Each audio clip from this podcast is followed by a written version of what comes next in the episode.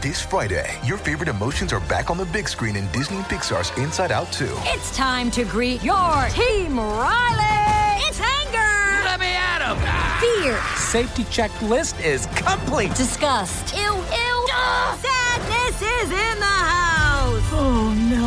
Hello, I'm anxiety. I'm one of Riley's new emotions. Disney and Pixar's Inside Out 2. There's a part two? We're going! Rated PG. Parental guidance suggested. Only in theaters Friday. Get tickets now. If you've got a thirst for knowledge that never quits, Brightside Podcasts are just what you need. Whether you're into recent discoveries, space exploration, true stories, or useful tips for self improvement, psychology, gadgets, or just your day to day routine, there's something for everyone. Did you know that humans are real space people? You were born in space. Heck, even I was born in space. We were all born in space. But for humans to be here on Earth, so many conditions have to be precisely correct that it's highly improbable that we even exist. But we do. First, we, and any other space creatures who might be out there, have to live on a planet orbiting a yellowish white star, not a red star or a blue star. Not a blue star, because they burn out too quickly. In a few million years, there wouldn't be time for evolution to do its relatively slow magic and produce intelligent beings. Blue stars also tend to swell up and turn red. When they collapse and explode, it makes it highly unlikely that any civilization could prosper near a blue star. Red stars, which are by far the most numerous kind of stars, don't seem like good prospects for intelligent civilizations to orbit around either. Red stars are so cold and so dim that a planet that could grow a civilization must orbit very closely to the red star, which would expose the planet to intense deadly X-ray radiation. So, though red stars are the most numerous and appear to have many planets orbiting them, red stars are a no-go for hosting intelligent, civilized life like our own. That leaves the yellowish stars, about 10% of all stars. However, an important fact must be met before considering the possibility of intelligent life living around a yellowish star. That fact is that the yellow star must be a third generation star. Only third generation stars will contain sufficient chemical diversity to sustain advanced life forms. Each time a star explodes, heavier, more complicated elements are created. The explosion expelled these elements and eventually found their way into a nebula. Gravity within the nebula will gradually form the next generation of stars, and so on. Our bodies need calcium for our skeletons and teeth. Our brains need zinc to help create the electrochemical signals that make us move, feel, and think. Our blood needs iron. Therefore, our bodies need to have formed around a third generation star, and a yellow one. Amazingly, Earth has all the different elements in the universe, all 94 naturally occurring ones, from hydrogen to plutonium. Maybe that's why we're here. And we have to thank our third generation yellow dwarf sun for that. Why yellow?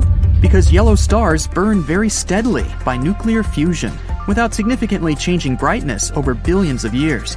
If our sun became just 6% brighter or dimmer, Earth would become too hot or too cold to sustain civilized life. Fortunately, Earth is in the habitable zone around the sun. The habitable zone is where liquid water can exist on a planet. But that brings us to the second condition necessary for intelligent life to live in space the planet itself. Recent studies with the Kepler telescope have shown that one quarter of all yellow dwarf stars may contain Earth like planets in the habitable zone around yellow dwarf stars. That figure is somewhat debatable.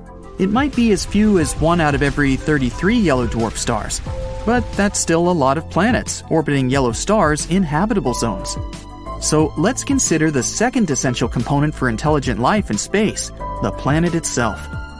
The planet that would bear intelligent civilization must have many particular characteristics that aren't easy to come by individually, and even more rare to find in combination.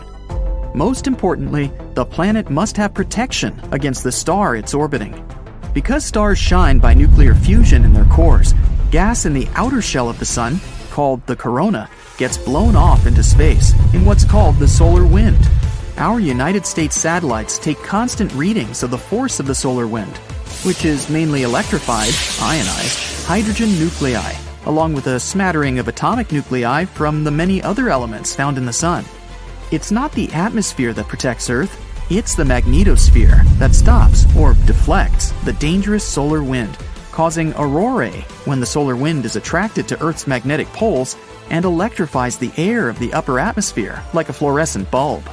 Without a magnetosphere surrounding it, any planet, even those in habitable zones, would be toasted by a constant rain of ionized hydrogen nuclei from its star. A planet with life on it must have a magnetosphere strong enough to deflect the solar wind. Not every planet in our solar system has a magnetosphere. The gas giant planets, Jupiter, Saturn, Uranus, and Neptune, have magnetospheres, but gas planets cannot have civilizations. Of the solid worlds, only Earth and Mercury have magnetospheres, and Mercury is too weak to stop the solar wind because of its closeness to the Sun. Another protective shield that keeps the Earth safe from the Sun is its atmosphere. The atmosphere is about 300 miles thick, with most of it concentrated within just 10 miles of the Earth's surface. The atmosphere protects life on Earth from both the Sun's ultraviolet, UV, radiation and X rays. The gas, ozone, which is three oxygen atoms bound into a large gas molecule in the upper atmosphere, blocks most of the sun's UV radiation from reaching the ground. The planet Mars, whose atmosphere is 1,000 times thinner than the Earth's, has no ozone, and the sun's ultraviolet emissions have totally irradiated its surface. A planet must be able to stop the UV radiation from its star, so the specific composition of the atmosphere is critical for any planet to have an intelligent civilization. We've got it, but it is a rare and precarious mix. The planet must have some part of its surface solid to walk and work on. The planet must have a crust. It's pure science fiction to consider underwater civilizations or floating civilizations in the atmospheres of other planets. A planet's crust must have tectonic plates that move. This movement of tectonic plates creates the subduction of the crust. Subduction is when one tectonic plate slides under or over another, bringing the fresh matter to the surface. This renewal of the chemical properties of the planet prevents chemical equilibrium, where nothing is reactive. Earthquakes and volcanoes also contribute to the process of geochemical renewal. That's right, earthquakes and volcanoes are good. Subduction of tectonic plates, then, is another planetary essential for life. Mars doesn't have tectonic plate activity, neither does Venus nor Mercury. Mercury is one big tectonic plate, but there's no ongoing plate activity other than slight shrinkage. One big reason these planets have no life is that there's no geochemical reactivity because there's no tectonic subduction. And that brings us to the moon. Yes, the moon. To say that the moon keeps us alive may seem like a stretch, but the contribution of the moon to life on Earth is essential. First, the gravity of the moon as it moves through space with the Earth not only makes the ocean tides ebb and flow, it also helps the rotation of the Earth to churn or stir the magma inside the Earth. The motion of the magma inside the Earth, with its high metallic content, contributes to the creation of the Earth's magnetosphere. So, the moon keeps us safe in space by helping Earth become a geodynamo and creating our magnetism. The moon is the largest moon in the solar system compared to the size of the planet it orbits. Essentially, it's primary. Many people consider the Earth Moon system to be a double planet, but that's another issue. Another thing the moon does that keeps life safe on Earth is to hold the Earth steady. Because the moon is gravitationally locked to the Earth, the moon acts much like a balance pole does for a tightrope walker. Therefore, the Earth doesn't wobble very much compared to other planets. This wobble is called libration. If the Earth wobbled as much as Mars or Saturn, not only would our weather become chaotic, but farming might have been impossible.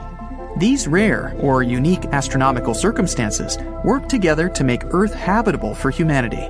Many other factors are not astronomical, such as evolutionary, biological, and chemical factors required for life to exist on Earth. The probabilities, or improbabilities, are multiplying. Taken all together, we are very, very lucky to be here. In fact, we're so lucky that we may have hit the jackpot. Considering all the possibilities, it's doubtful that anywhere else in the universe is as fortunate as Earth.